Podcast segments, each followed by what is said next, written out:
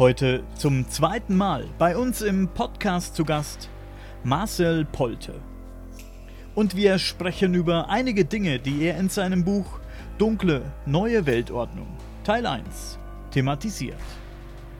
Es geht heute um MK Ultra, um Mind Control und vor allem um das Thema rituelle Gewalt. Das alles sind sehr heftige, spannende aber auch sehr nervenaufreibende Themen. Vor allem das Thema rituelle Gewalt an Kindern.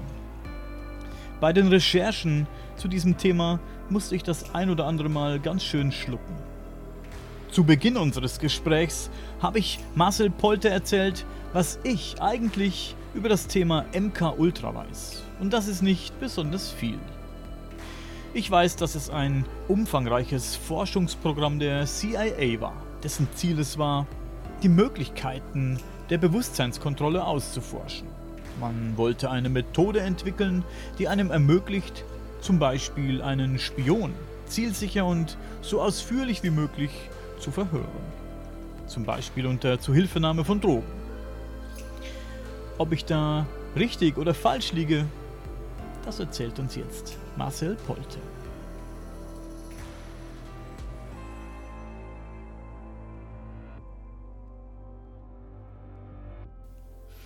Ja, du liegst äh, in allen Punkten richtig. Das ist tatsächlich das äh, offizielle Ziel ähm, des Ganzen gewesen. Das war das offizielle Ziel. Natürlich hat sich mit der Zeit dann herauskristallisiert, dass da noch mehr hintersteckt. Aber es ging primär zunächst mal darum, äh, zu sagen oder, oder auszuloten, äh, weil man nämlich befürchtete, dass die Chinesen oder auch die Russen bei solchen Techniken äh, den Amerikanern voraus sind. Was ist da möglich? Wie kommt man in Informationen ran, äh, beispielsweise von einem gefangen genommenen feindlichen Agenten, aber vor allem auch, wie macht man die eigenen Agenten sozusagen unangreifbar, wenn sie in Gefangenschaft geraten, dass sie da nicht äh, irgendwelche Geheimnisse ausplaudern.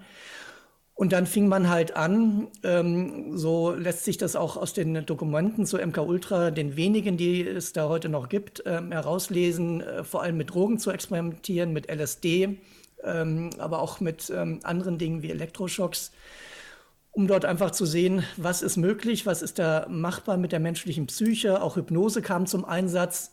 Ähm, und das waren sozusagen die, die Anfänge von MK Ultra. Es gab da noch ein, zwei Vorgängerprojekte. Anfang der 50er Jahre ging das los. Ähm, Project Artishock beispielsweise. Ähm, aber äh, wie man heute weiß, äh, die Ausmaße des Ganzen und die Techniken, die da angewendet wurden, gingen weit über das hinaus, über was wir da gerade eben gesprochen haben. Mhm. Das ist ja spannend. Wer, ähm, du redest über Dokumente, die nicht mehr so zahlreich verfügbar sind, sagst du. Ja. Was waren das für Dokumente genau? Also genaue Aufzeichnungen über das Projekt und wer und wie und was wahrscheinlich. Was gibt es denn da noch und wo liegt denn das? Ja, ja, genau. Also es war ein Projekt, das auf unzählige Unterprojekte aufgeteilt war. Äh, Sinn des Ganzen war unter anderem auch ähm, dem Need-to-Know-Prinzip äh, Rechnung zu tragen, dass einfach äh, beispielsweise Personen, die an einem bestimmten Unterprojekt beteiligt waren, äh, ein, ein Beispiel wäre, dass man erforscht hat, äh, wie man eine Gehirnerschütterung auslösen kann, ohne Spuren hinter, zu hinterlassen, um dadurch dann einen Gedächtnisverlust herbeizuführen. Und das ist beispielsweise in Unterlagen, die es heute noch gibt, belegt. Ähm, und ähm, die Idee dahinter ist, dass natürlich derjenige Wissenschaftler, der jetzt an diesem Teilaspekt arbeitet, möglicherweise gar nicht wissen muss, was das äh, Endziel des Ganzen ist, nämlich äh, ja quasi die perfekte Kontrolle über das menschliche Bewusstsein zu erlangen. Und da haben äh, unzählige Psychiater, Psychologen mitgearbeitet, Universitäten, äh, Forschungseinrichtungen und das ist alles heute auch in den Unterlagen belegt. Das heißt, ähm, die CIA hat, äh, wie ja bei jeder Behörde es üblich ist, über Finanzierungen, über Projektfortschritte und so weiter, ähm, Unterlagen, Dokumente, Memos angefertigt. Ähm, davon gibt es heute äh, leider nur noch relativ wenige, weil in den 70er Jahren, als das Thema bekannt wurde, äh, durch Leaks kann man sagen, äh, der ehemalige Leiter dieses Programms ähm, befohlen hat, diese Unterlagen zu vernichten. Auch äh, diese Anweisung ist heute noch erhalten so dass allein von der Dokumentenlage das Ganze relativ überschaubar ist, aber auch selbst aus den Dokumenten, die vorliegen, sich immer noch genug ergibt. Wie gesagt, äh, ausführliche LSD-Experimente, äh, und zwar nicht, äh, wie es zunächst offiziell heißt, hieß nur mit Menschen, die zugestimmt hatten, sondern auch mit unwissenden ähm, Opfern, auch zum Teil ähm, an in den Gefängnissen wurde das durchgeführt, ähm, dass an äh, Gefangene dafür zu, benutzt wurden, diese äh, Drogenversuche ähm, zu, zu, äh, durchzuführen. Oder was auch sehr gut belegt ist, dass man tatsächlich auch mit Elektroschocks gearbeitet hat. Es gab da einen Psychiater aus Kanada, der war sogar zeitlang Vorsitzender der World Association of Psychiatrics also der Weltpsychiatervereinigung. Äh, ähm, und das ist auch sehr gut belegt. Da gab es sogar im Nachgang dann auch ein Gerichtsverfahren, ähm, dass der bei Patienten, die mit Störungen zu ihm kamen, äh, dann äh, das äh, ja als Anlass genommen hat, um da umfangreiche Experimente durchzuführen, nämlich mit äh, Elektroschocks, um die Erinnerung auszulöschen und um dann sozusagen, nachdem das Bewusstsein quasi ja, leer geschaltet wurde oder gelöscht wurde, ähm, mit neuen Informationen zu füttern da ist belegt, dass dann die äh, Patienten über Wochen, zum Teil über Monate lang äh, in, äh, in, Phasen gehalten wurden. Entweder waren es lange künstliche Schlafphasen mit Hilfe von Medikamenten, wo sie dann nur kurz ähm, äh, aufgeweckt wurden, um Elektroschocks zu erhalten und gleichzeitig ähm, mit so Kopfhörern, wie du sie trägst, eine Dauerbeschallung äh, einsetzte, wo immer wieder dieselben monotonen Anweisungen ihnen eingegeben worden sind. Und da ähm, hat beispielsweise ein, äh, äh, der, der, der, der, Sohn eines äh, Opfers von ihm, eines Ex-Patienten, ähm, der selber äh, Professor für Psychologie oder Psychiatrie ist, ähm, zusammen mit anderen Betroffenen, äh, da die CIA verklagt, haben auch sich in einem Vergleich einigen können. Also das ist alles gut belegt durch die Dokumente, was nicht äh, durch Dokumente belegt ist, aber mittlerweile ähm, durch die Zeugenaussagen und, und das ist die mm, großer Glücksfall, durch ein offizielles Protokoll, also insofern schon auch durch ein Dokument, aber nicht äh, durch ein Dokument der CIA, ähm, ähm, sind ähm, Experimente mit Persönlichkeitsspaltung. Und zwar war es so, dass in den 90er Jahren, 1995 war das äh, auf Anweisung von Präsident Clinton, wobei man den dafür nicht loben muss, weil im Nachhinein hat er das alles äh, totgeschwiegen und äh, kleingeredet, ähm, ein Ausschuss eingesetzt wurde zur Untersuchung von ähm, Experimenten mit Menschen, äh, die radioaktiver Strahlung ausgesetzt worden sind, im Rahmen von Militär- ähm, und Geheimdienstforschung. Ähm, äh, äh, das nannte sich Advisory Committee ähm, for Human äh, äh, Radiation Experiments. Die haben 1995 in Washington DC, ich meine, in einem Hotel war das, Anhörungen durchgeführt. Ähm, und, da, und das führte dazu, dass dort mehrere Betroffene ausgesagt haben und auch eine Therapeutin, die diese Person betreute, die eben nicht nur radioaktiver Strahlung ausgesetzt waren, sondern gleichzeitig auch im Rahmen dieses MK-Ultra-Programms steckten. Und das wiederum führte dazu, dass in diesem offiziellen Protokoll sehr, sehr detaillierte, weitreichende Aussagen enthalten sind von diesen Betroffenen, die dort beschreiben, an welchen Orten, also in welchen Militäranlagen, mit welchen äh, Psychiatern namentlich sie da zu tun hatten und was dort mit ihnen als Kind gemacht wurde, dass dann nämlich Folter angesetzt wurde in Kombination mit Drogen, um eine sogenannte Persönlichkeitsspaltung zu erreichen. In der ähm, Psychologie nennt sich das äh, dissoziative Identitätsstörung. Früher hieß es multiple Persönlichkeitsstörung ähm, und dahinter steckt dass man einen Menschen, und das funktioniert nur mit Kindern, man sagt so bis zum Alter von acht oder neun Jahren, wo die Persönlichkeit noch nicht so gefestigt ist, ähm, indem man dieses Kind in eine todesnahe Situation bringt. Durch eine Kombination, wie gesagt, von Drogen, von Missbrauch, von Folter, wo das Unterbewusstsein letztendlich zu einem ultimativen Bewältigungsmechanismus greift. Ähm, eine mildere Form der Dissoziation ist beispielsweise die dissoziative Amnesie. Äh, kennen wir im Prinzip alle, wenn jemand einen Unfall hat oder auch beispielsweise Missbrauch erlebt hat, kann es sein, dass er sich erstmal an diesen Vorgang nicht erinnert.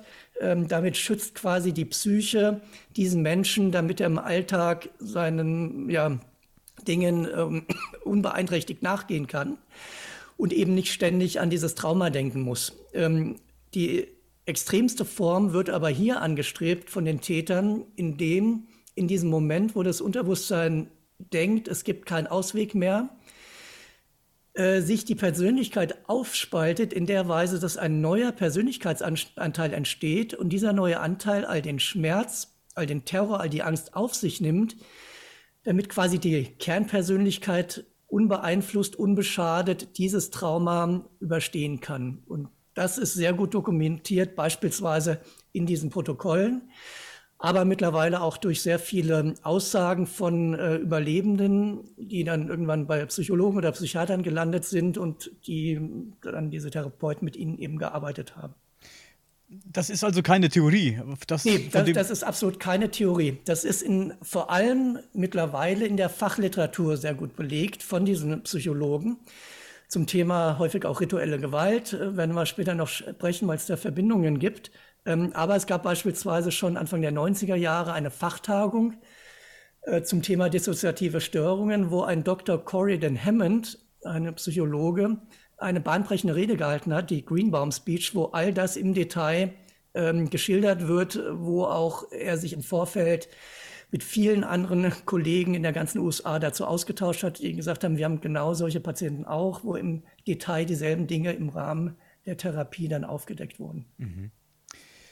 Ähm, ich habe mir in Vorbereitung auf äh, unser Gespräch habe ich mir ganz viel angeguckt auf YouTube und viele Artikel gelesen. So, wir reden ja da im Prinzip von Gehirnwäsche, könnte man sagen, so als Überbegriff. Ja. Und es, das wirklich versucht wurde durch psychischen und äh, physischen Druck, ähm, das versuchte die Urteilskraft, das Urteilsvermögen der Menschen zu, zu brechen und zu ändern. Und da, da auch ähm, halt, dass, dass der Sinn davon ist, dass Täter erzeugt, also Mörder zum ja. Beispiel, ähm, Attentäter erzeugt werden, in Anführungszeichen, erzeugt, sagt man. Ne? Und, und das ist, das war mir bis vor kurzem, habe ich vorhin im Eingang schon gesagt, hättest du mir das irgendwie vor einem Jahr erzählt, hätte ich dir einen Vogel gezeigt, dass es sowas gibt. Aber es ist, es ist Wahnsinn, was man da alles schon finden kann darüber. Es ist nichts, was, was großartig geheim ist. Es ist kein Geheimnis, ne? Äh, ist es nicht, wobei man sagen muss, ähm, und das war was, ähm, wo ich dann drauf gestoßen bin, und das war eigentlich auch der Grund dafür, mein, mein das Buch über das Thema zu schreiben, Dunkle Neue Weltordnung, ähm, dass nämlich, und das war vorher nicht so klar, in der Fachliteratur von Therapeuten diese Dinge sehr detailliert beschrieben sind, extrem grausamer Form, äh, Details, die da beschrieben werden. Ähm, und zwar, wenn man sich dann anschaut, und das habe ich gemacht, die Fachliteratur von deutschen Therapeuten, die auf dem Gebiet tätig sind, und auch von amerikanischen, sieht man gleich, da ist ein einheitliches Muster hinter. Ähm, und vor allem das spricht natürlich dafür, dass es auch keine Erfindung ist der Patienten, weil eben unterschiedliche Therapeuten oft im Rahmen von vielen, vielen Jahren äh, der Therapie diese, man spricht davon Programmen, äh, aufgedeckt haben, die die Täter in diesen Opfern installiert haben. Das heißt, die Persönlichkeitsspaltung ist der erste Schritt. Ähm, dadurch schafft man erstmal einen neuen Persönlichkeitsanteil. Und der stellt dann quasi so eine Art Reinschablone dar, die man durch Konditionierung zu der, genau der Personen, man spricht auch von Innenpersonen, äh, machen kann, die für die Zwecke der Täter benötigt wird, also beispielsweise sexuellen Missbrauch. Da wird dann dieses Kind und dieser Anteil, muss man sagen, genauer genommen, ähm, speziell für diesen Zweck konditioniert oder eben für geheimdienstliche Aktivitäten, äh, Nachrichtenüberbringungen, ähm, Attentate, was auch immer. Und diese Dinge sind, wie gesagt, im Detail aufgedeckt, inklusive auch der Bezeichnungen. Also es, äh, die Therapeuten haben dann irgendwann gemerkt, dass diese Programme alle dieselben Bezeichnungen hatten bei ihren Patienten. Es gab da den, die, das Alpha-Programm des Beta-Programms, Delta-Programm. Ähm, beispielsweise Beta ist dann diese sexuelle Programmierung. Delta waren häufig so Attentate äh, und es ging bis hin zu einer Theta-Programmierung, wo tatsächlich die Täter versucht haben, bei diesen Kindern äh, ja paranormale oder mediale Fähigkeiten ähm, ja, zu fördern, auszulösen, die sie dann für ihre Zwecke nutzbar machen wollten. Mhm. Und ähm, da sollte sich jeder einfach mal diese Greenbaum Speech, die findet man auch im Internet, nicht so einfach zu finden, weil tatsächlich nach dieser ähm, Veröffentlichung dieses Vortrags äh, der Psychologe da auch sehr stark unter Druck gesetzt wurde. Er wurde bedroht, äh, seine Familie, und er hat das dann sehr schnell zurückgezogen. Ähm, aber man findet es noch und da ist äh, all das beschrieben, was wir heute auch sprechen. Ja.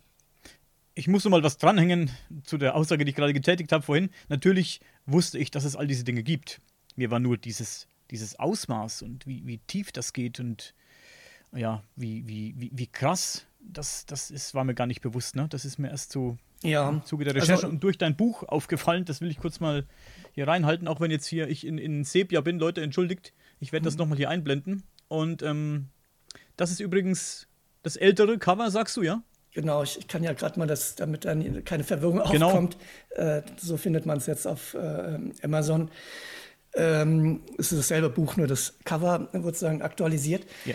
Ähm, ja, da sind natürlich auch alle Quellen angegeben. Also jede einzelne Aussage, über die wir heute sprechen, äh, ist dort durch äh, Quellen belegt, weil natürlich bei ja. so einem heiklen Thema es ganz wichtig ist, sauber zu arbeiten, sich auf seriöse Quellen zu berufen. Und das Gute ist, es gibt genug seriöse Quellen zu diesen Themen. Und ähm, umso erschreckender ist, wie weit das Ganze reicht. Und mich hatte zum Beispiel bei äh, der Durchsicht dieser Protokolle, dieses Untersuchungsausschusses auch schon, ja, man kann sagen, erschrocken, wie viele ja, unterschiedliche Militärbasen von den Betroffenen genannt werden. Man könnte jetzt vermuten, okay, sowas passiert an einer Basis oder vielleicht an zwei Basen, wo das dann ähm, ähm, ja, praktiziert wird, äh, streng geheim, aber da werden also diverse Militärbasen genannt wo diese Opfer diesen Prozeduren dann ausgesetzt waren. Zum Teil werden natürlich auch dieselben genannt von unterschiedlichen Opfern. Auch das spricht dafür, dass ähm, da was dran ist. Also beispielsweise die Offutt Air Force Base in Omaha, Nebraska. Da gibt es zwei sehr prominente Zeugen, die beide von der berichten. Einmal Kathy O'Brien und dann Paul Bonessi, ein, ähm, auch ein MK-Ultra-Überlebender. Äh, und da ist auch sehr interessant ähm, bei ihm, also er ist in viele Dinge verstrickt gewesen, in sexuellen Missbrauch, aber eben auch in dieses MK-Ultra-Programm. Und ähm, es gibt eine Aufnahme im Internet, wo er im Rahmen eines Gerichtsverfahrens zu sehen ist. Ich meine, da ging es um ein Zivilverfahren, wo einer der Haupttäter äh, verklagt wurde. Äh, und sein Anwalt ähm, äh, wollte da an bestimmte Informationen kommen, dass er die aussagt. Unter Eid war das. Und als er merkte, ähm, er kommt da nicht weiter, beziehungsweise Paul Bonessi sagte, er hat da keinen Zugang zu, hat er einen bestimmten Code genutzt. Also die müssen vorher in ihrer Zusammenarbeit auf diesen Code gestoßen sein, eine lange Zahlen- und Ziffernfolge, woraufhin dann ein ganz äh, spezieller Persönlichkeitsanteil, man sieht das in dem Video, äh, man sagt, nach vorne kommt, ähm, der im Rahmen dieses MK-Ultra-Programms auf der Offutt Air Force Base geschaffen wurde und dort dann äh, Details berichten kann, was ihm da widerfahren ist, unter anderem auch als Täter Dr., äh, Lieutenant Michael Aquino nennt, einen Satanisten, der auch von äh, Cathy O'Brien, eine andere Überlebende, das war so die erste, die wirklich sehr detailliert mit diesen Dingen an die Öffentlichkeit gegangen ist, ähm, dort äh, ihn als Täter beschreibt. Wahnsinn. Wir sprechen über rituellen Missbrauch und rituelle Gewalt. Also eine Gruppe von Menschen, die Kinder benutzt für rituelle satanistische Rituale. Ich habe vor langer Zeit davon gehört, das habe ich dir auch im Vorgespräch schon mal kurz erzählt, mich aber nie länger oder gar intensiv damit beschäftigt. Und zwar war mein erster Berührungspunkt mit diesem Thema die Doku Höllenleben. Hast du mich vorhin wieder daran erinnert, wie die hieß? Von Liz äh, Wiesker-Strauch. Hieß so, glaube ich, ja. Genau. Und das war im Jahr 2000 oder 2001. Ähm, ich habe die seit Jahren nicht mehr gesehen, nur jetzt in dem Wissen, dass du bei uns sein wirst, um darüber zu sprechen, habe ich mir die auf jeden Fall nochmal rausgesucht und angeguckt. Die ist auch noch auf YouTube, Leute. Ähm, Höllenleben, guckt euch die an, wenn euch das Thema interessiert. Sehr beklemmend. Vielleicht nichts für schwache Nerven, muss man dazu sagen. Ich ähm, habe das vorhin auch schon zu Marcel gesagt. Da muss man aufpassen, wenn man da ein bisschen, ähm, ja, bisschen empfindlich ist, was solche Themen angeht. Vor allem, wenn es um Kinder geht, dann kann man sich Muss man aufpassen, dass man sich nicht da drin verliert und verrückt wird. Es ist immer noch schockierend, nach all dieser Zeit, wie lange, wie alt diese Doku schon ist und wie lange diese Themen schon her sind, wie, was in dieser Doku berichtet wird, ist, ist wirklich immer noch schockierend für mich. Also es war wirklich jetzt, um das alles nochmal zu hören, mich wieder daran zu erinnern, war wirklich schockierend. Und da, wie gesagt, wir reden über, über satanistische Kulte, über ja. Satanisten. Da frage ich mich, wo kommen die Kinder her? Das sind so Fragen, vielleicht kannst du mir das alles jetzt beantworten. Wo kommen die Kinder her, die dafür herhalten müssen? Sind das Kinder, die da hineingeboren werden, vielleicht zu diesem Zweck, weil die Eltern diesem Kult angehören? Oder werden die Kinder entführt? Oder wo stammen denn diese, diese Kinder her? Ja, also äh, zunächst mal äh, bei der Doku Höhlenlüben, es gibt äh, zwei Teile auch mittlerweile.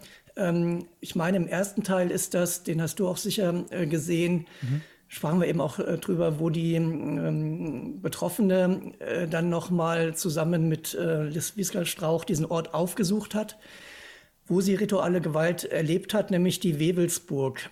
Ähm, ja. Das ist eine, ja, äh, eine Art SS-Führer, ähm, ähm, aber mit einer okkulten Bedeutung äh, sollte das äh, damals sein und ähm, da erinnert sie sich ja auch, als sie den, äh, an dem Ort wieder ist, äh, dass da bestimmte Dinge passiert ist, wechselt, meine ich, auch dann in einen anderen Anteil, in einen kindlichen Anteil.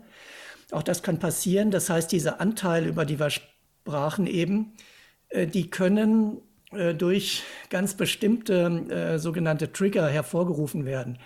Das heißt, dieser Anteil wird so konditioniert, dass er auf äh, ein bestimmtes Wort hin oder auch ein ähm, Handzeichen oder es kann auch ein Symbol sein. Dieser Anteil, der sich zunächst mal komplett im Hintergrund befindet, gar nicht ähm, sozusagen an dem Außengeschehen teilnimmt, dass der dann auf einmal äh, auf Befehl der Täter, indem sie diesen Trigger benutzen, nach vorne kommen. Und ein sogenannter Switch, also ein solcher Wechsel der Anteile, kann aber auch ausgelöst werden, beispielsweise indem wie gesagt, ein Betroffener wieder an einen Tatort zurückkommt. Das Interessante ist, ähm, dass hier als Tatort diese Wewelsburg genannt wird. Und die wird nicht nur auch von anderen Überlebenden aus Deutschland genannt, sondern der von mir eben erwähnte Lieutenant Michael Aquino, der von Paul Benassi und äh, Keith O'Brien unter anderem als Täter genannt wird, als einer der führenden Köpfe, Köpfe dieses MK-Ultra-Programms, der zugleich aber auch bekennender Satanist ist, also als Gründer des Temple of Set, äh, auch, äh, das gibt er ganz äh, offiziell zu, ähm, der war sogar in dieser Wewelsburg und hat dort ein okkultes Ritual abgehalten, über das er äh, sogar dann auch öffentlich berichtet bzw. geschrieben hat. Und da kann man sich natürlich fragen, ähm, ist das jetzt Zufall, dass genau in dieser Wewelsburg, die hier äh, unter anderem von dieser Betroffenen in Höllen leben, als Tatort genannt wird, ähm, äh, dort auch dann äh, Michael Aquino ähm, ja, sein Ritual abgehalten hat. Aber gut, die Frage war, woher kommen die Kinder? Mhm. Ähm, und wenn wir von ritueller Gewalt sprechen, und später werden wir auch den Zusammenhang noch zu MK Ultra aufzeigen, den es da gibt, äh, dann sprechen wir von Familienstrukturen zunächst mal, von Familienstrukturen, in denen über Generationen hinweg eine satanische Agenda weitergereicht wird.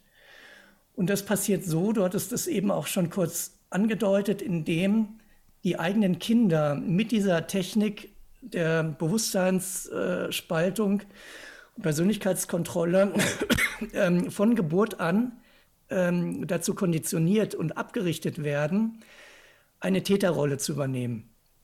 Und das fängt sehr früh an, wie gesagt, kurz nach der Geburt schon, weil das Kind schon sehr früh lernen soll. Beispielsweise ähm, dann im Rahmen von sexuellem Missbrauch als kleines Baby zu dissoziieren.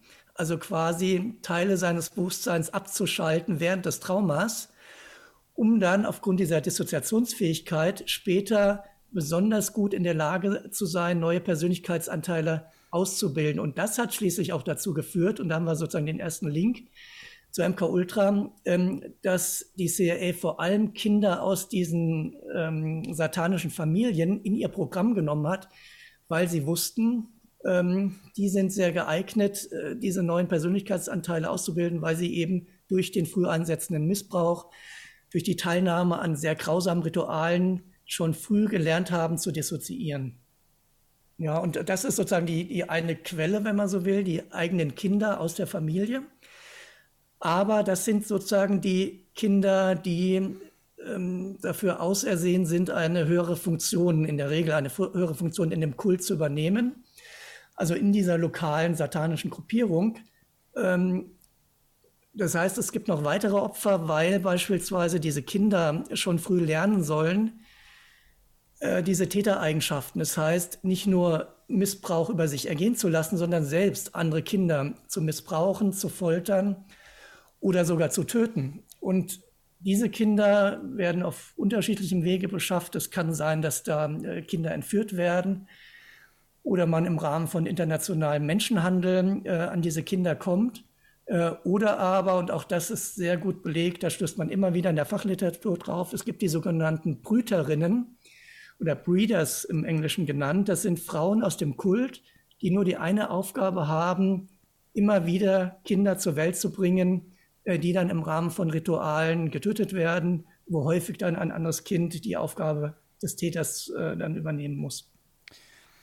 Das alles klingt wie Science Fiction, wie, wie, eine, wie ein schlechter Horrorfilm, aber es ist äh, es passiert. Ich habe in einer anderen Doku gesehen, da hat ein Mädchen gesprochen, ein junges Mädchen, die Doku ist auch schon sehr alt. Das Mädchen in der Doku war vielleicht, keine Ahnung, 10, 11, 12, so in dem Dreh ja. die da gesprochen hat. Die, die Doku ist schon alt. Das war ein französisches Mädchen, vielleicht weißt du auch gleich, von was ich rede, wenn ich es. Ja. Vielleicht weißt du es jetzt schon, ja. Die hat ähm, erzählt, sie musste mit ansehen, wie ein anderes Kind auf den Tisch gelegt wurde bei so einem Ritual. Dem Kind wurde bei lebendigem Leibe Körperteil abgeschnitten. Ein, Fuß, in dem Fall war es der Fuß, der rechte Fuß, glaube ich, wurde ihm abgeschnitten. Und bei vollem Bewusstsein und dabei wurde das Kind auch sexuell missbraucht und das Mädchen musste eben zugucken. Ihr ist nichts passiert. Jetzt kann man ja davon ausgehen, dass dieses Mädchen vielleicht zugucken soll, weil sie später mal eine Täterrolle übernehmen soll. Vielleicht ist ihr deswegen auch, ist ihr deswegen auch nichts passiert. Ne? Ja, also ähm, da können mehrere Motive hinterstecken, beispielsweise aber auch, äh, dass dieses Mädchen in der Situation lernt zu dissoziieren, also sich auszuklinken, wenn es einfach zu äh, schrecklich wird von ihrem Bewusstsein her.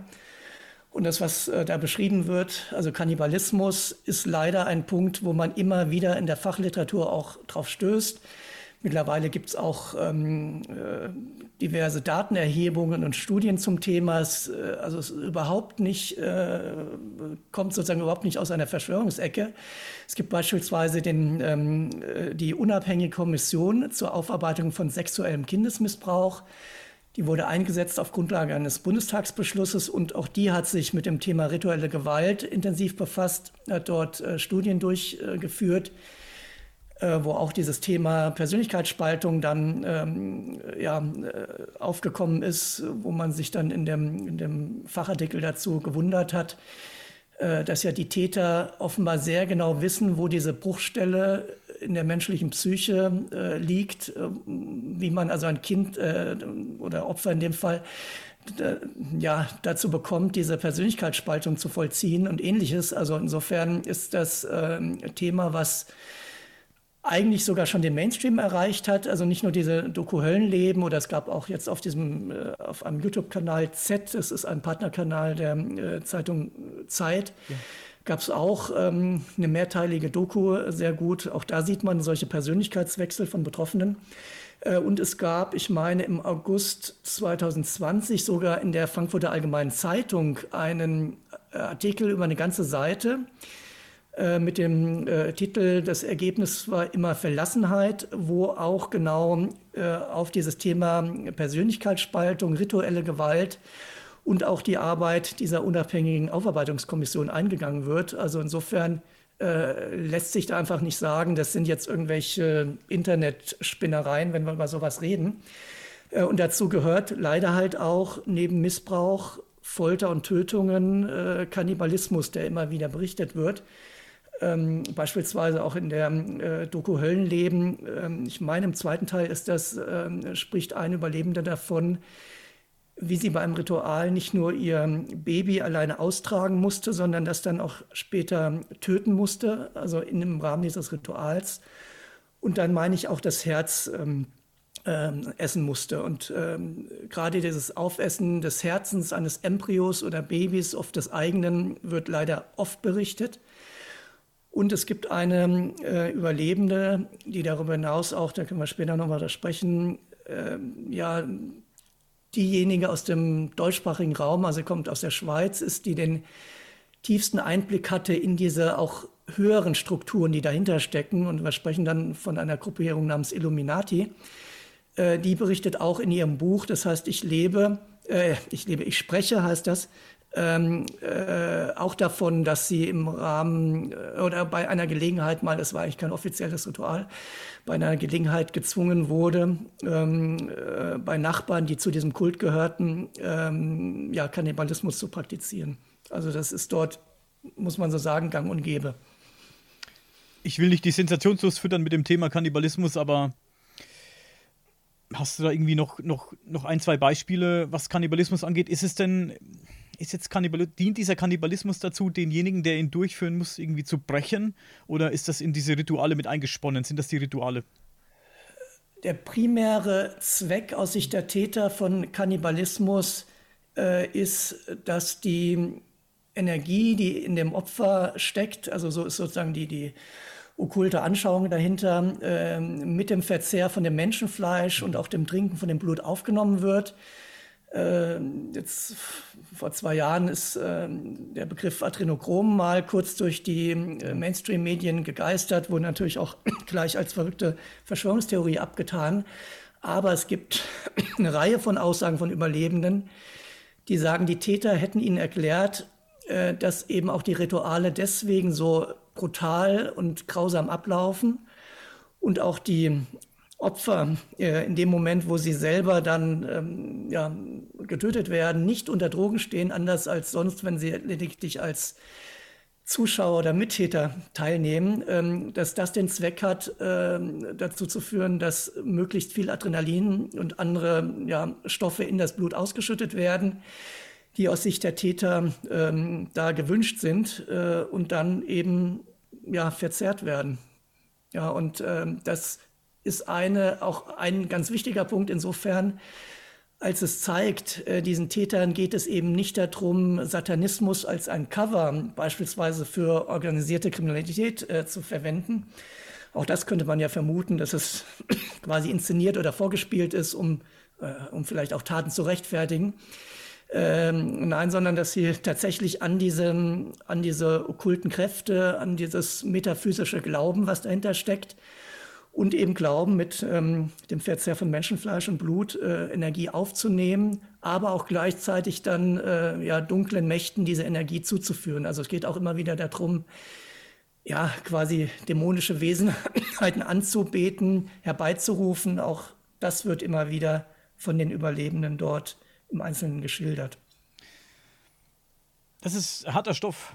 Ähm, wir reden von ritueller Gewalt, wir reden hier von systematischer Ausübung von Gewalt, körperlicher, sexueller Gewalt, psychischer Gewalt im Rahmen einer Ideologie, kann man sagen. Und ähm, ich, es ist für mich so schwer, das ist für mich so fernab der Realität, von meiner Realität, dass eine Mutter Kind oder Kinder austrägt und sie dann dafür hergibt, wie, wie, als wäre es Ware. Wie überzeugt muss man denn sein von so einer oder von so einer Ideologie? Wie, wie, wie tief muss man, muss man da drin sein mit dem Kopf, dass man da sein Fleisch und Blut, sein Kind hergibt?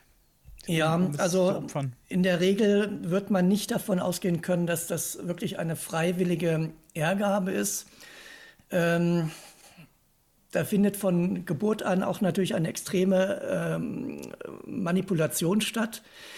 Die Opfer werden in extreme Abhängigkeiten gebracht und für diese Zwecke konditioniert und äh, sicher der Verlust des eigenen Kindes, und das hört man auch immer bei Überlebenden, ist somit das Schlimmste, ähm, was ihnen da widerfahren kann oder vielleicht das Schlimmste. Und genauso natürlich bei ähm, betroffenen Frauen, die wissen, sie waren schwanger, äh, die wissen, dieses Baby wurde ihnen dann ähm, äh, entnommen ähm, und äh, nicht immer sind dann Rituale, die dann gleich stattfinden, die einfach auch gar nicht wissen, was ist mit dem äh, Kind dann im Nachhinein passiert. Lebt das noch? Ähm, ist das noch im Kult? Ähm, und ähnliche Fragen stellen sich dort. Ähm, und um mal ein Beispiel zu bringen, wie das sein kann, dass ein Mensch so etwas tut, von dem wir äh, meinen, dass das kann ja eigentlich niemand äh, freiwillig machen oder niemand bei klarem Verstand. Ähm, also ein Beispiel ist, dass Kinder, und das findet man in vielen Schilderungen in der Fachliteratur, also beispielsweise bei äh, Michaela Huber, also wenn man bei Amazon über den Suchbegriff rituelle Gewalt mal sucht, stößt man schon auf verschiedene Fachbücher.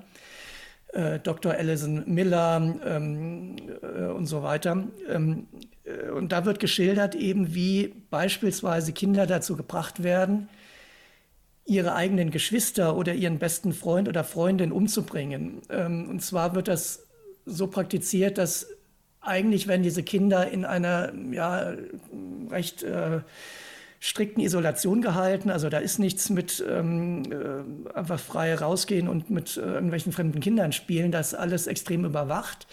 Ähm, es wird dann aber zu einem bestimmten Zeitpunkt eine soziale Bindung hergestellt zwischen dem Kind, was später eine Rolle in dem Kult übernehmen soll, und dem Kind, was als sogenanntes Wegwerfkind ähm, aus, auserwählt wurde oder auserkoren wurde. Ähm, wenn dann diese soziale Bindung ähm, ja einen gewissen Stand erreicht hat und beispielsweise die Kinder sich als beste Freunde ansehen, dann kommt es irgendwann zu dieser schrecklichen Tat, dass äh, dem auserkorenen oder dem auserwählten Kind aus der mm, Familie gesagt wird, ähm, ja, du musst jetzt hier deine beste Freundin umbringen. Natürlich wird das Kind erstmal sagen, nein, das mache ich nicht und sich mit allem zur Wehr setzen.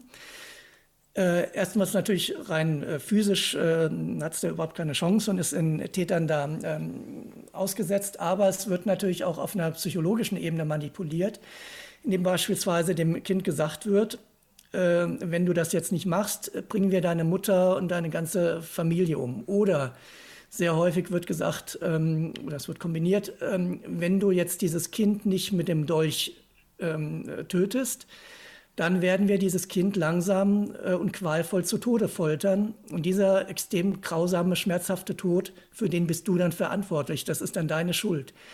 Und dass das nicht nur eine bloße Drohung ist, äh, das weiß das Kind, weil es oft genug zu dem Zeitpunkt in der Regel ähm, Augenzeuge war, wie andere Kinder auf genau die Weise äh, zu Tode gekommen sind. Und äh, so kommt es dann am Ende, dass eben dieses Kind, manchmal wird dann vielleicht die Hand, äh, auch das wird oft beschrieben, des äh, Kindes noch, die das Messer hält, von einem Erwachsenen, von dem Hohepriester geführt, seine beste Freundin ähm, dann bei lebendigem Leibe aufschlitzt. und so, so wird das erreicht. Ja, und dann hast du eine gebrochene Seele fürs, für den Rest des Lebens.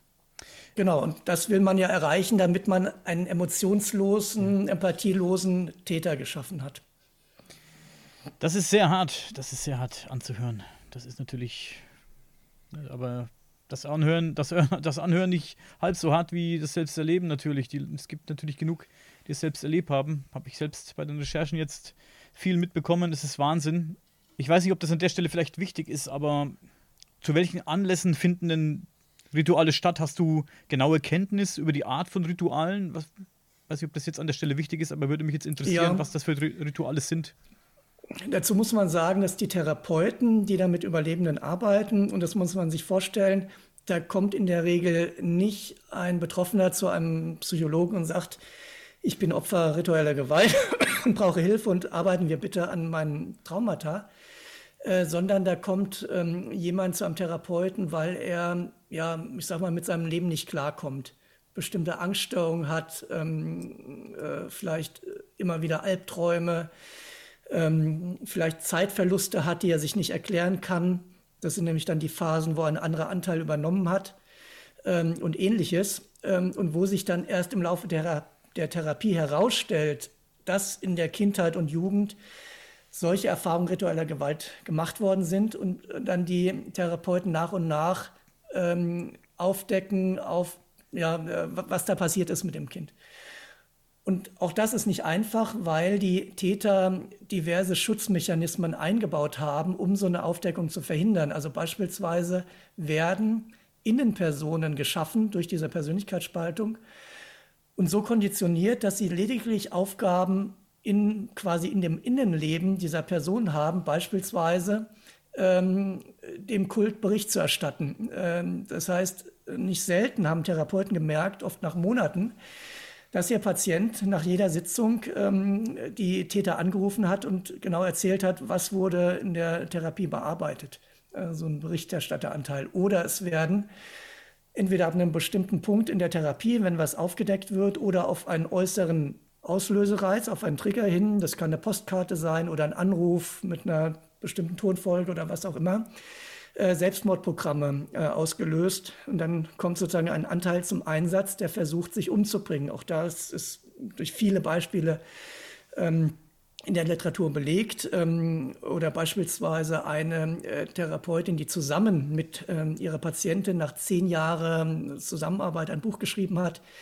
Äh, das ähm, äh, ist die Helen Lindstrom äh, mit Jutta Sniotta, äh, die beschreibt auch, wie beispielsweise die, Therapeut, äh, die Patientin sie selber angegriffen hat, also die Patientin die Therapeutin angegriffen hat und ähnliches.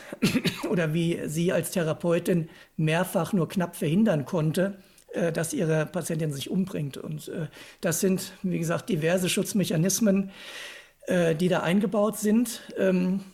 Und eine Frage war ja, zu welchen Anlässen dann die Rituale stattfinden. Und auch das ist erstaunlich gut belegt. Dazu muss man sagen, die Therapeuten wissen aufgrund ihrer jahrelangen Arbeit sehr, sehr viel über die Täter, über die Vorgehensweise der Täter, über Tatorte.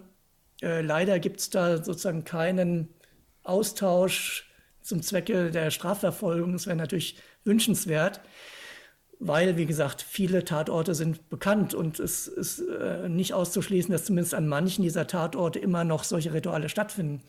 Ähm, und infolgedessen weiß man auch, dass bei den Tätern ähm, bestimmte Daten eine wichtige Rolle spielen. Äh, in dem Buch von Dr. Alison Miller, ähm, äh, das nennt sich Jenseits des Vorstellbaren, äh, findet sich sogar als Anhang ein ganzer Kalender und er zieht sich durch das ganze Jahr hindurch mit, weiß ich nicht, 20, 30 Daten, äh, die dort genannt werden, wie unter anderem Halloween äh, und weiß nicht, welche Daten da noch sind, wo bekannt ist, dass das Daten sind, äh, wo äh, regelmäßig Rituale abgehalten werden. Das heißt, datumsmäßig lässt sich das sehr gut nachvollziehen.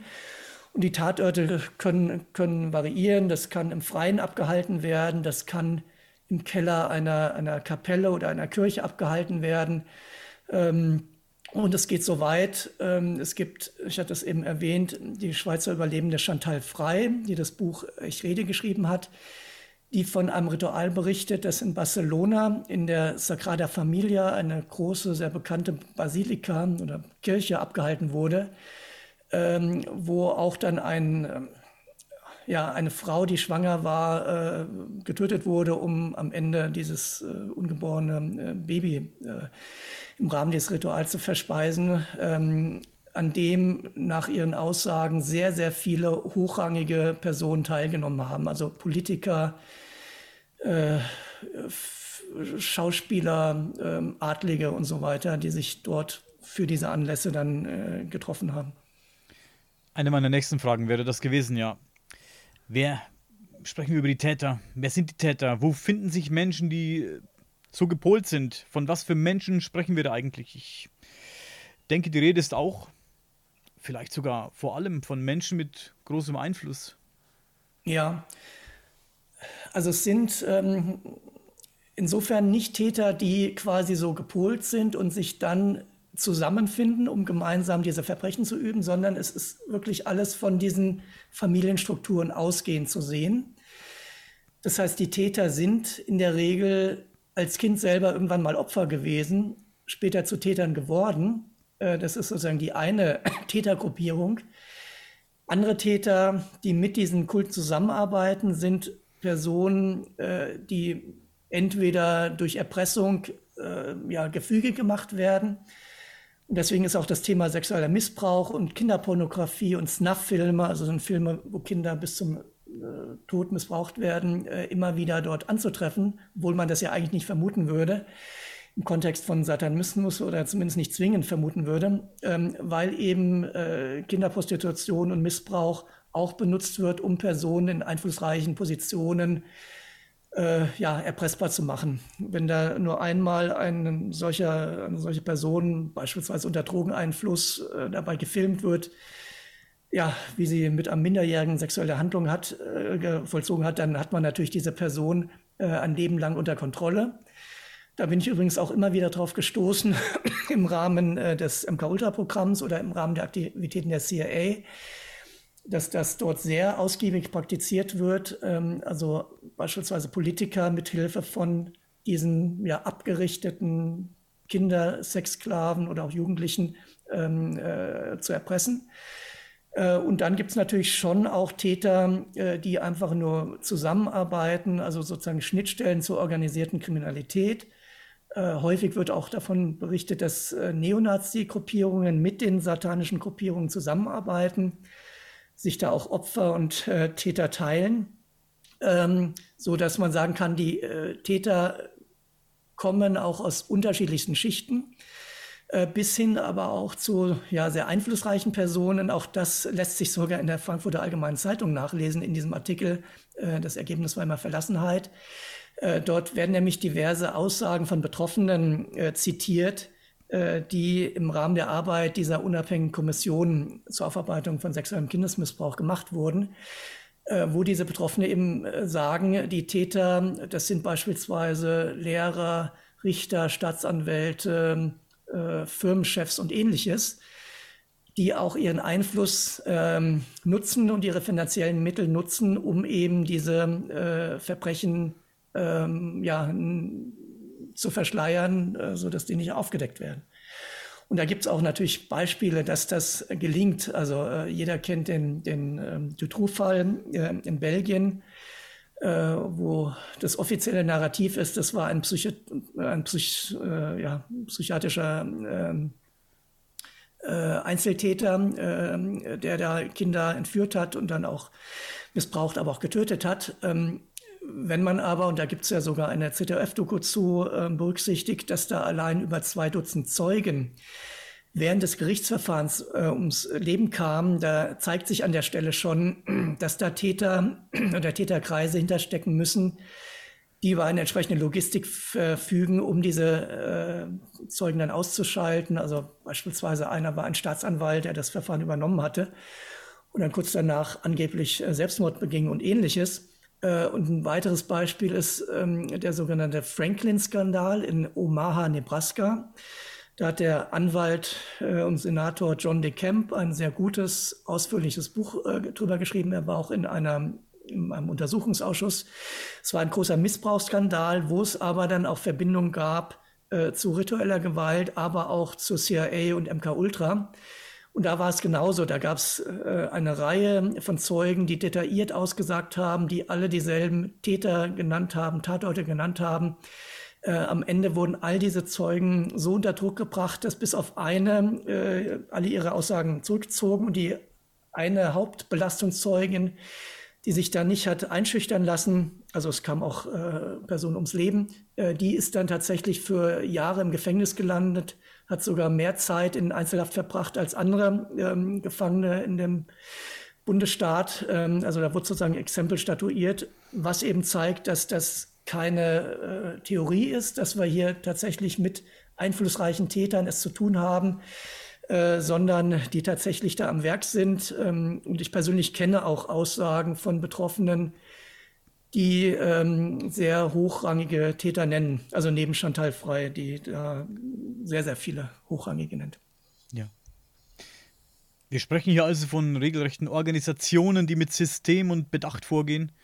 So eine Struktur müsste sich ja dann auch irgendwie finanzieren, wenn die großflächig vernetzt ist. Man hört von, wie du schon sagst, von Videoproduktionen, von diesen Snuff-Videos.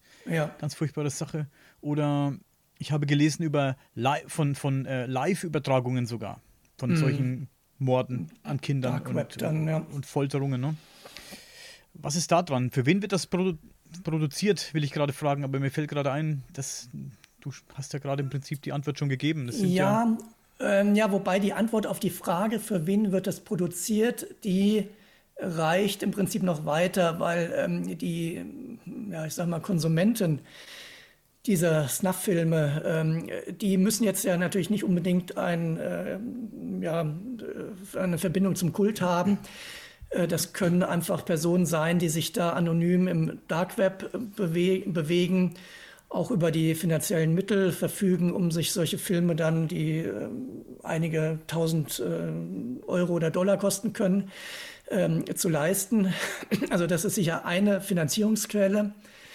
Und ähm, äh, aber natürlich eine andere Quelle ist, dass einfach die Personen selber auch, äh, die da beteiligt sind, aufgrund ihrer Positionen zum Teil dann über finanzielle Mittel verfügen, weil eben auch dieser Kult ähm, schon seit Generationen eine bestimmte Agenda verfolgt und darauf achtet, dass Personen aus dem Kult an bestimmten Schaltstellen der Macht auch dann positioniert werden. Und natürlich, wenn man einmal eine bestimmte Anzahl von Personen positioniert hat, können die natürlich auch wieder helfen, andere Personen äh, zu installieren. Und ähm, ja, und so spielt das sozusagen alles ineinander am, am Ende. Nun möchten diese Kulte ja nicht entdeckt, aufgedeckt werden. Wie ist es denn für Leute wie dich, die sich mit diesen Dingen intensiv beschäftigen, Bücher darüber schreiben, aufdecken, aufklären? Kann es sein, dass man selbst in den Fokus gerät? Hast du schon mal irgendwie, hast du Droh-E-Mails bekommen oder sowas also ich, in der Art? Ja, ich weiß von den Therapeuten, äh, mit denen ich hier in Deutschland Kontakt aufgenommen habe äh, für die Recherchen zu Teil 1 äh, meines Buches, die waren sehr ähm, abwehrend, ähm, ähm, häufig gleich gesagt, nein, über E-Mail schon mal gar nicht kommunizieren. Mhm. Äh, und das Bild hat sich nach und nach gefestigt, dass vor allem auch die Therapeuten, die mit Betroffenen arbeiten, äh, ja, da schon einen gewissen Respekt oder Angst haben, ähm, in den Fokus der Täter zu geraten. Äh, auch da ist bekannt, dass zum Teil Therapeuten auch bedroht worden sind schon. Ähm, meistens, ich sag mal noch relativ harmlos, dass dann irgendwie beispielsweise tote Tiere vor die Haustür gelegt werden oder ähnliches. Aber es ist dann schon ein klares Zeichen. Und ähm, gut, andere Menschen, die sich mit der Aufklärung äh, beschäftigen, wie ich, äh, werden sicher auch äh, in den Fokus äh, der Täter geraten.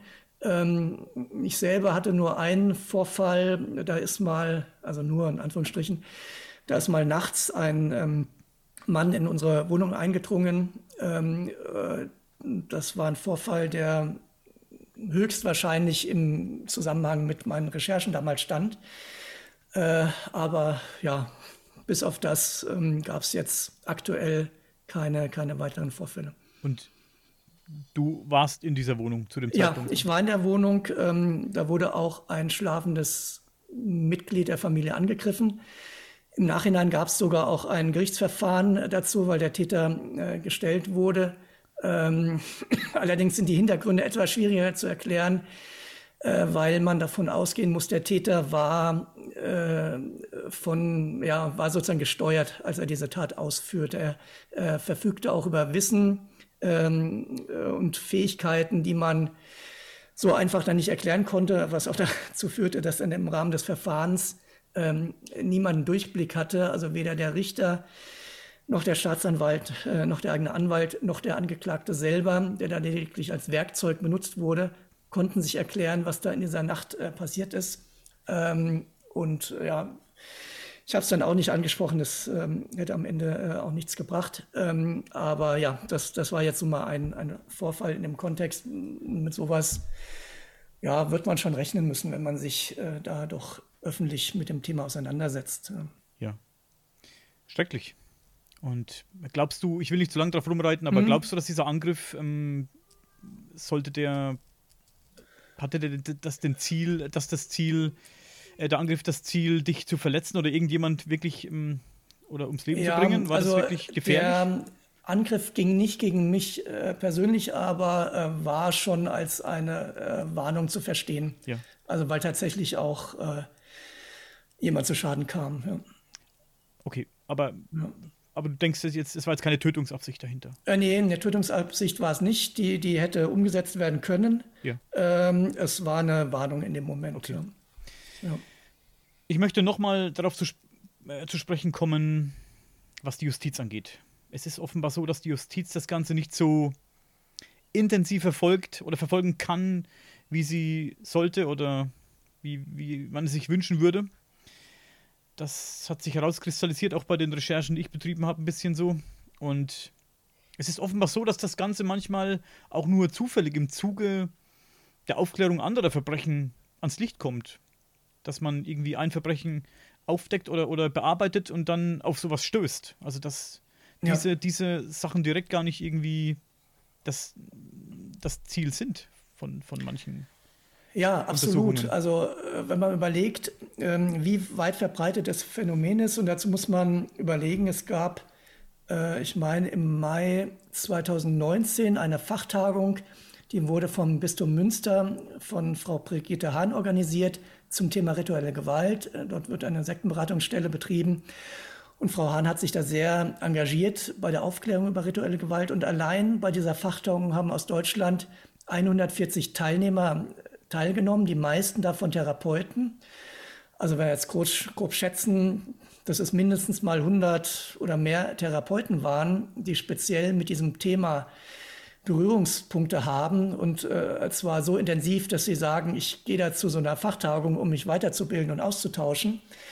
Äh, dann sieht man daran schon, wie weit verbreitet das ist. Und es gab aber auch in Deutschland schon Datenerhebungen, äh, beispielsweise vom Arbeitskreis Rituelle Gewalt, die sich nur auf ein sehr begrenztes Gebiet äh, der Bundesrepublik erstreckten. Ähm, das war, meine ich, Nordrhein-Westfalen, ähm, ähm, Ruhrgebiet, ähm, das Saarland äh, und es waren bundesweite Beratungseinrichtungen. Äh, und bei dieser Umfrage, die 2000 2007 durchgeführt wurde, ähm, da kamen allein schon 107, meine ich, als glaubwürdig eingestufte Fälle ritueller Gewalt zutage, mit 42 von den Patienten berichteten Tötungsdelikten. Und das allein bezogen auf dieses sehr begrenzte Gebiet der BRD, sodass wenn man dann noch die Dunkelziffer hochrechnet und es dann noch auf die gesamte BRD hochrechnet, man davon ausgehen muss, äh, dass es äh, hunderte solcher Fälle gibt. Und insofern ähm, äh, hatte ich dann auch mal beim Bundeskriminalamt, weil du es eben ansprachst, ähm, angefragt, äh, ob denn das äh, Phänomen der rituellen Gewalt dort bekannt ist und wie es dort verfolgt wird. Und da hatte Jahre vorher schon Guido Brandt, der sich auch schon lange mit Satanismus beschäftigt, auch schon mal gefragt. Ich hatte dann unter dem Freiheitsinformationsgesetz dann auch noch mal sozusagen eine formale Anfrage gestellt, worauf dann auch geantwortet werden muss. Und die Antwort war tatsächlich, ähm, dass ähm, das Phänomen der rituellen Gewalt als solches nicht verfolgt wird, sondern lediglich, so ähnlich wie du es beschrieben hast, wenn es mal ähm, äh, in, im Rahmen eines anderen Verbrechens ähm, ja, Ritualaspekte auftauchen, dann würden die natürlich mit behandelt.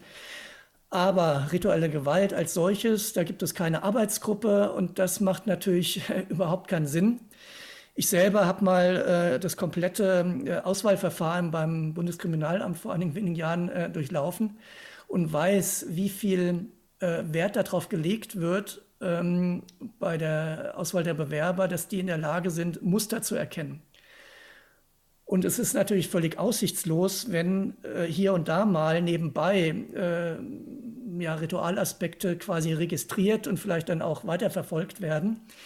Äh, diesen äh, komplexen Strukturen, die sich auch ja mehrfach absichern, äh, auf die Schliche zu kommen, wenn man nicht dieses Phänomen als solches gezielt verfolgt und beispielsweise mal auswertet, was sagen äh, Überlebende, welche Täter, welche Tatorte werden genannt. Wenn das so wäre, wäre es aufgrund der vielen Aussagen, die es da mittlerweile gibt, ähm, gerade gegenüber Therapeuten natürlich gar nicht so schwierig, äh, Täter und Tatorte ausfindig zu machen. Ja verstehe ich das richtig, dass die Polizei, wenn mal so ein Fall auf den Tisch kommt, die Polizei das irgendwie so als Einzelfall abtut und deswegen das Ganze als, als Großes, als Ganzes nicht verfolgt wird, obwohl es genug Indizien ja gäbe oder gibt. Ich habe ja. zum Beispiel in der Doku mit diesem kleinen französischen Mädchen, von dem ich vorhin gesprochen habe, dass er zugucken musste, wie da dem anderen Kind was amputiert wurde und das dann getötet wurde, habe ich auch gehört in dieser Doku, dass, dass Beteiligte dieser Dokumentation erzählt haben, dass der Polizei das ihm vorgelegt wurde und detailliert beschrieben wurde, auch die Aussagen von dem Kind. Aber das hat niemanden interessiert. Also ja. das, war, das war komplett uninteressant und lässt natürlich auch dann ähm, Freiraum, Spielraum für die nächsten, nennen wir es mal, Verschwörungstheorien. Da wird es Leute ja. geben, die sagen, das wird mit Absicht nicht verfolgt. Die gibt's. die Leute.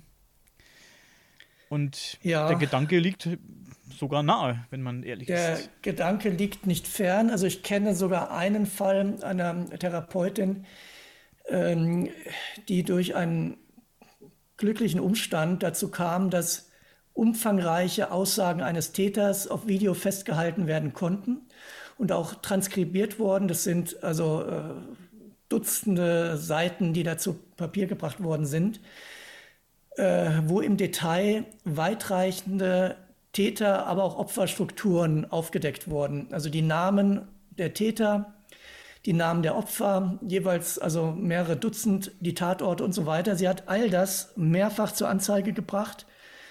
Am Ende ist nur diese Therapeutin selber im Gefängnis gelandet.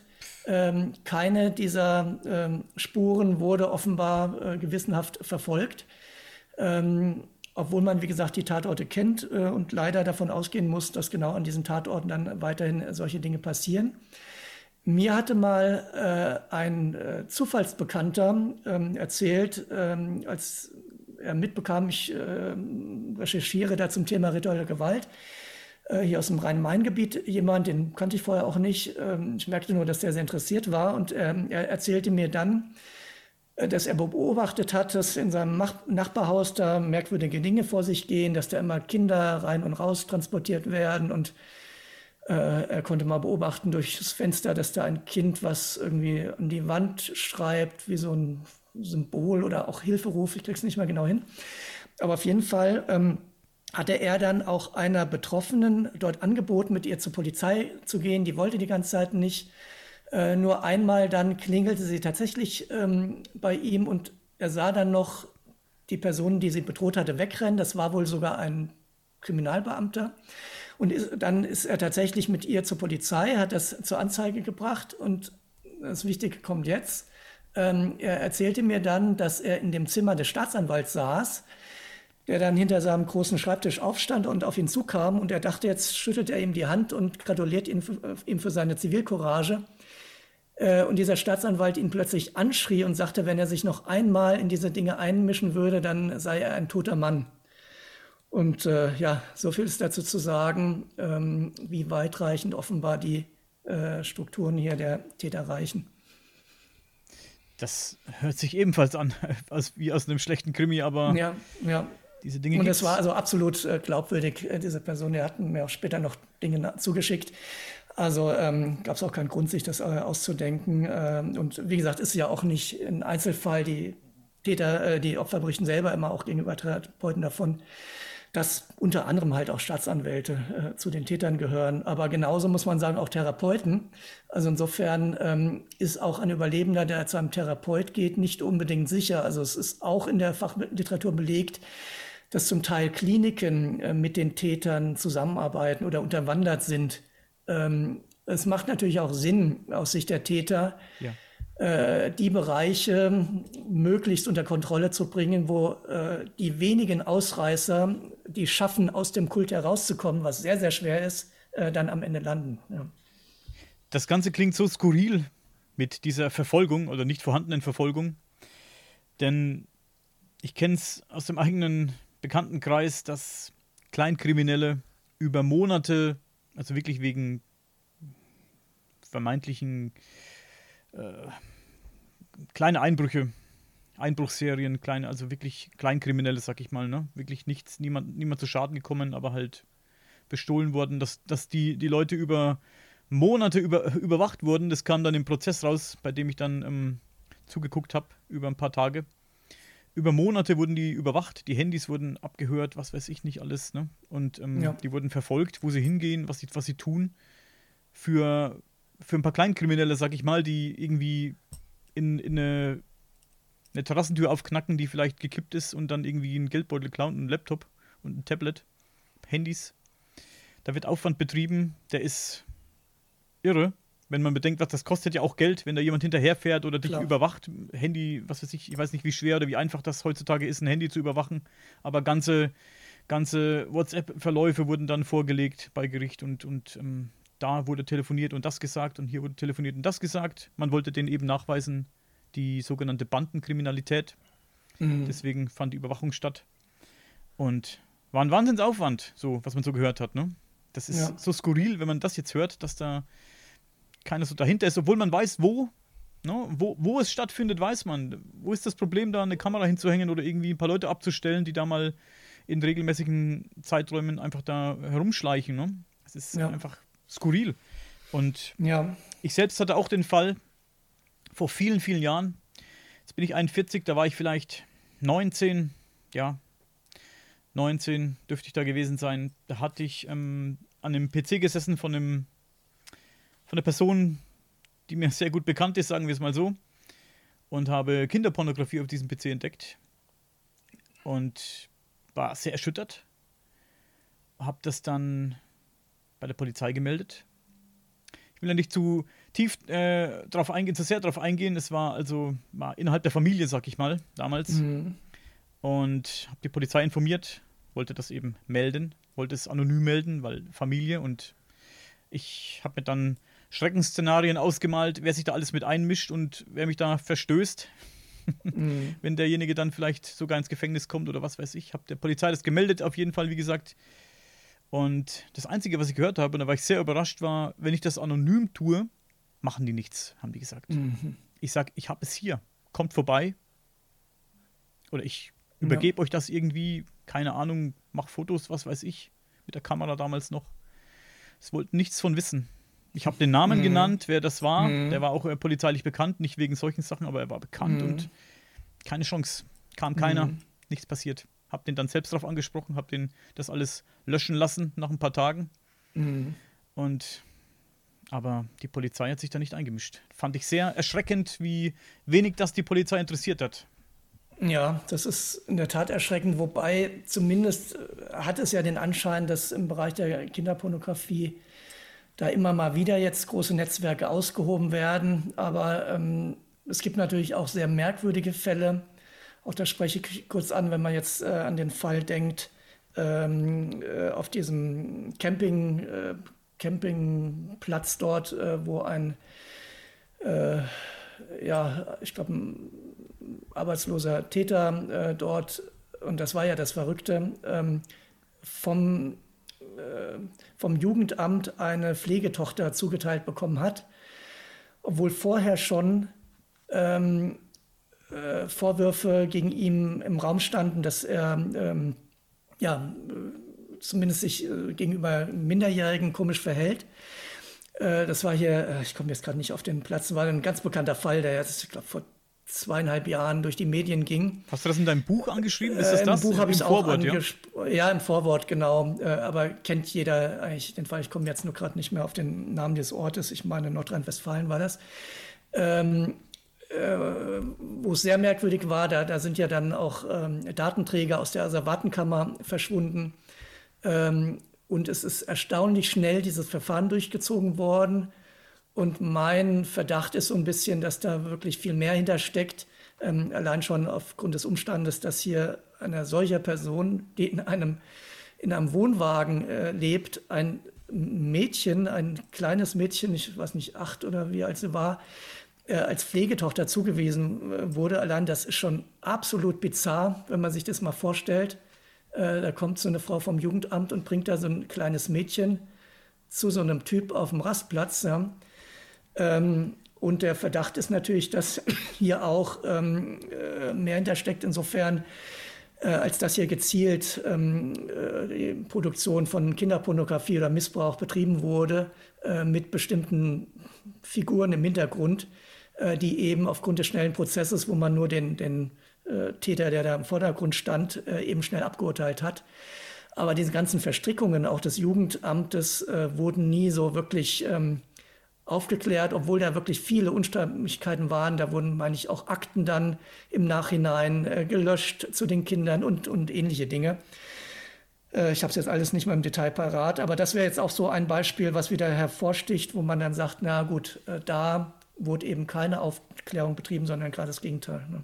Ein sechsjähriges Mädchen war das. Ich habe gerade mal sechs, ja, genau. Ja, reingeblättert. Wirklich sehr skurril, das Ganze. Sehr skurril. Zum Schluss noch. Oder eine Frage habe ich noch. Mhm. Wir sprachen ja über Menschen, die getötet werden. Kinder, die getötet werden. Vermutlich auch Erwachsene. hatten wir jetzt nicht so angesprochen, aber sterben vermutlich auch Erwachsene. Was geschieht denn mit, mit Leichen? Was geschieht denn mit Leuten, die zu Tode kommen, mit Kindern, die zu Tode kommen? Ich meine, ja. wo, wo also, werden die entsorgt, in Anführungszeichen? Das ist ein schlimmes Wort, aber es ist. Mhm. Äh, zum einen wäre ja auch die wichtige Frage, wie kann das sein überhaupt, dass da äh, so viele Kinder sterben? Da müsste doch es müsste ja irgendwo auffallen, auffallen und dann die Alarmglocken da losgehen. Aber ähm, da kommen wir sozusagen wieder zu dem Punkt, den wir vorhin besprochen haben. Äh, wenn diese Kinder entweder einerseits von diesen Brüterinnen im Kult zur Welt gebracht werden, dann werden die natürlich auch nicht registriert. Ja. Äh, die die ähm, wachsen dann sozusagen abgeschottet auf. Äh, es ist ohnehin von Geburt an beschlossene Sache, dass das Kind frühzeitig im Rahmen von einem Ritual sterben wird. Oder es sind halt Kinder, die aus äh, Menschenhandelsstrukturen kommen. Äh, Chantal Frey geht da in ihrem Buch ähm, näher drauf ein, weil nämlich ihre Familie in solchen Kinderhandel ähm, verstrickt war. Also sie beschreibt da zum Beispiel, wie sich dann ihr Vater, sie war dabei und ähm, ich glaube ihre Schwester war auch dabei, ähm, äh, sich mit dem Großvater auf einem abgelegenen Rastplatz traf. Also beide kamen mit einem Auto äh, angefahren. Und dann wanderte eben halt mal ein kleines Kind aus dem einen Kofferraum des Großvaters in den Kofferraum des Vaters. Ähm, und so wurden da sozusagen die Kinderübergaben praktiziert. Und wenn solche, solche Kinder ums Leben kommen, fragt natürlich am Ende dann auch keiner. Ähm, das, ähm, das Verschwindenlassen der Leichen gibt es sicher unterschiedliche Methoden. Äh, Paul Bonacci spricht zum Beispiel, als er danach gefragt wird, auch davon, dass ähm, die, äh, also das Fleisch wird zum Teil ja sogar auch äh, gegessen, die Innereien verwesen.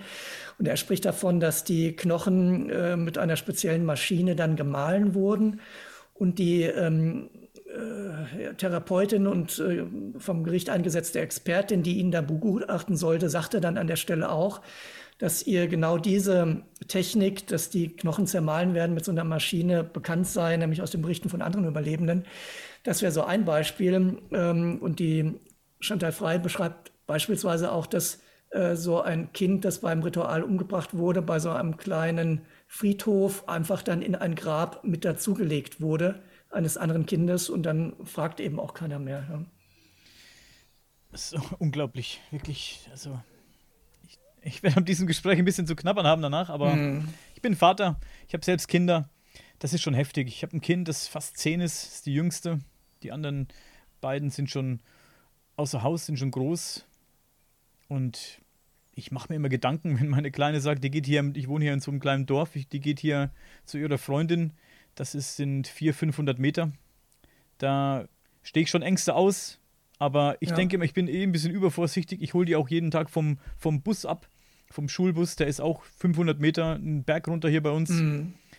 Aber ich habe immer im Kopf, wie krank die Welt ist, wie oft ja. man hört, dass, dass, dass Kids entführt werden und so. Ich, ich, ich meine immer, ich muss mich davon ein bisschen, muss ein bisschen lockerer werden, weil irgendwann muss man die Kinder auch mal in Ruhe lassen. Die wollen auch mal alleine laufen, die wollen mhm. nicht, dass der, dass der Vater mitgeht und sie irgendwo ab, abgibt und abliefert. Aber haben ja, wir früher auch gemacht. Wir sind früher auch allein im Wald. Ich mein, mein, mein, mhm. Kumpel, mein bester Kumpel, wir sind mit 10, 11 waren wir im Wald. Wir waren stundenlang im Wald verschwunden und haben da hier Ninja gespielt oder was weiß ich, haben ein Lager gebaut und solche Sachen. Aber ich habe immer im Kopf so, wie krank die Welt ist. Wie, wie krank ist die Welt? Und jetzt ist sie für mich noch ein Stück kaputter ja. geworden durch, durch diese Recherchen zu diesem Thema. Es ist Wahnsinn. Es ist wirklich ganz verrückt, das Ganze, ne?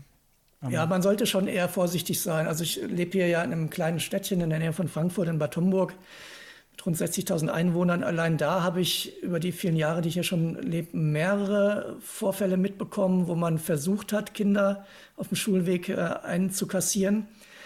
Äh, also äh, so selten scheint das gar nicht vorzukommen. Äh, und es wird halt auch, wenn wir jetzt speziell nochmal auf diese Täter abschließend so kommen, äh, kommt es durchaus vor, dass halt auch Entführungen in Auftrag gegeben werden. Also geht so weit, das kam bei den, ähm, gibt es einen CIA-Fall, Stichwort The Finders, gehe ich im Buch auch näher drauf ein, wo rauskam, es gibt äh, richtige Kataloge, ähm, wo einfach Kinder wahllos fotografiert werden, vielleicht auf dem Schulhof, die interessant sein könnten für Täter und dann quasi erst auf Bestellung äh, entführt werden. Die Entführung des Zeitungsjungen Johnny Gosch fällt da in die Kategorie, ähm, wo auch der von mir erwähnte Paul Bonessi an der Entführung sogar beteiligt war. Also er wurde gezwungen, da mitzuwirken. Er wurde gezwungen, äh, dieses Kind, und dafür werden Kinder halt eben auch ange, äh, eingesetzt, äh, an das Fahrzeug der Täter zu locken, äh, sodass dann Erwachsene es greifen können und in das äh, Auto zerren können. Aber so weit geht das, ja, dass sogar äh, Entführungen auf Bestellung ausgeführt werden. Da fällt mir spontan was ein, das habe ich vor, lass es vier Jahre her sein, erlebt mit meinem Freund und Nachbarn hier.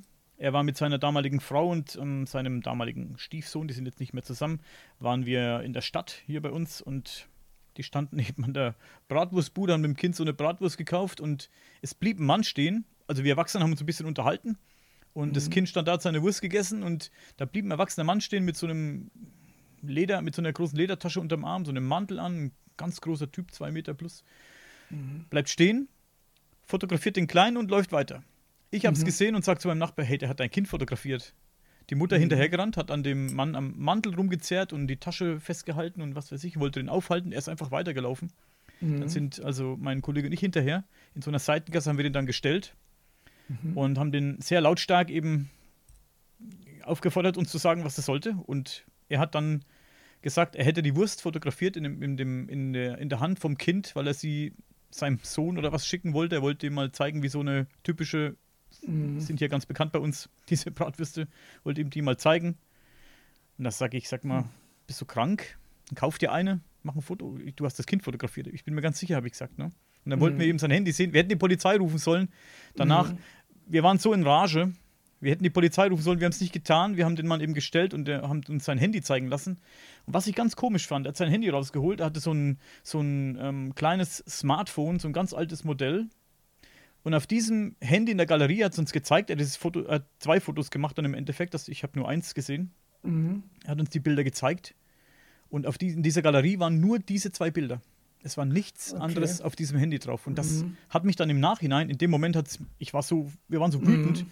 und ähm, habe ich das nicht realisiert. Und danach habe ich zu meinem Kollegen gesagt, ich glaube, das war irgendwie ein ganz krasser Typ, der irgendwie das mit System gemacht hat, weil auf diesem mhm. Bild waren nur zwei Bilder, waren nur Bilder von diesem von, von deinem Stiefsohn. Nichts weiter war ja. da drauf. Da war keine Blume, kein, nichts von Kubrick fotografiert, von der Stadt hier. Da war gar mhm. nichts. Nur mhm. die Bilder von dem Jungen waren da drauf. Und halt ein Bild, wie er gerade reinbeißt, so und eins eher so vom mhm. Gesicht. Also er hat definitiv mhm. das Kind fotografiert. Ne? Könnte, könnte. Man weiß natürlich nicht genau, so was hinterstecken, dass da mögliche Opfer ausspioniert werden. Ne? Sehr schlimm. Ich, es gab noch ein Ereignis, mhm. da war ich noch sehr jung, da war ich, da hatte ich noch keine eigenen Kinder, da war ich mit meiner damaligen Freundin, später Frau, jetzt Ex-Frau, standen wir da im, im Ort, in dem sie damals gewohnt hat, mit ähm, ihrem Neffen. Der war damals noch ganz klein, der ist jetzt auch schon erwachsen, ein paar Jahre alt. Der war noch ganz klein, den hatte sie auf dem Arm. Ich habe mich von ihr verabschiedet am, am Gehsteig in diesem Dorf. Und ein Auto fuhr vorbei, ein Mercedes, das weiß ich noch, ein goldener Mercedes fuhr vorbei. Und drei Personen saßen drin. Der hielt dann, der hat uns gesehen, hat stark abgebremst. Das hat ein bisschen gedämmert schon. Hielt an, so 50 Meter von uns entfernt, hielt er an. Zwei Leute stiegen aus, Fahrer und Beifahrer. Der dritte ist sitzen geblieben, also denke ich zumindest, mhm. und sind auf uns zugerannt. Wir haben Angst bekommen und sind mhm. weggerannt. Ich war da, wie gesagt, 17, vielleicht ja, 16, 17. Mhm. Sind weggerannt durch die Gärten und ähm, wir haben auch gemerkt, dass die uns augenscheinlich sind, die uns hinterhergelaufen. Also ich wüsste nicht, was die sonst, wem die sonst hinterhergelaufen sein sollten. Die haben es offenbar auf uns abgesehen dann habe ich später gedacht, vielleicht Polizei, aber dann habe ich gedacht, die hätten uns weiterverfolgt. Also mhm. wir hatten es bloß irgendwie 100 Meter bis zur Haustür und die sind mhm. uns auch nicht den ganzen Weg hinterhergelaufen, weil wir durch die Gärten sind, vermutlich haben die abgelassen. Ja. Das sind alles so Sachen, da habe ich mir so zu Anfangs gar nicht viel Gedanken drüber gemacht, aber später dann, als ich älter wurde, habe ich mir gedacht, was das wohl war. Wollten die uns mitnehmen? Wollten die das Kind? Was wollten die mm. überhaupt von uns? Ne? Mm. Vielleicht war es Polizei, aber ich denke, Polizei hätte ja geschrien, ja. Polizei bleibt ja, stehen ja, genau. oder was weiß ich. Ne? Ja, die hätten sich und ausgewiesen oder kenntlich gemacht. Das sind so die Sachen, die mich ähm, mm. im Kopf so richtig ähm, krank machen, wenn ich immer drüber nachdenke. Jetzt manchmal so, wenn mein Kind draußen rumläuft oder meine Kinder draußen rumlaufen. Die Älteren sind ja auch nicht ähm, gefeit vor Verbrechern. Leider, vor allem die, die Mädels, sage ich immer. Mm. Finde ich ganz schlimm. Ähm, ja. Wo kann man sich denn melden, wenn man jetzt zu dem Thema was zu sagen hat, wenn man jetzt Opfer ist oder vielleicht Täter, Aussteiger, was weiß ich, wo, an, wo kann man sich denn hinwenden, wenn man derartiges erlebt?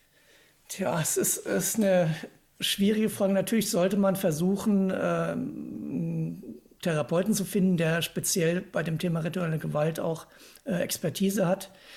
Äh, gibt es einige, die Autoren dieser Fachbücher, die ich genannt habe, ähm, die, die kommen da als Therapeuten natürlich auch in Frage oder können einen vielleicht auch weiterverweisen. Es gibt einige Selbsthilfegruppen, wobei ich da jetzt auch keine speziellen nennen kann. Da müsste wirklich jeder selber mal ähm, recherchieren, ähm, weil ich eben mit denen auch nicht eng zusammenarbeite und jetzt nicht eine nennen will, die vielleicht am Ende äh, doch nicht so einen guten Ruf hat.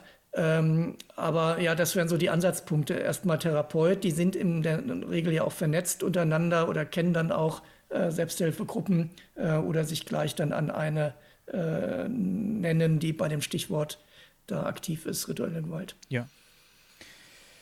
Okay, das war, wie gesagt, ein heftiges Gespräch. Da werde ich lange Zeit drüber nachdenken und werde auch an dem Thema ein bisschen dranbleiben.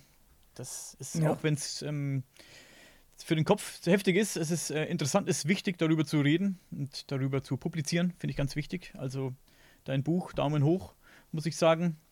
Du hast den, du hast ja, hat jetzt ein neues, einen neuen Look, das Buch. Hier ist die ältere Version. Ich werde das alles nochmal einblenden, werde die Bücher auch äh, unter dem Podcast hier natürlich verlinken. Vielen Dank, dass du da warst.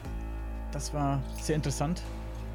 Ich danke dir, dass du dir dich auch dieses schweren und ja, belastenden Themas angenommen hast. Ja, Danke.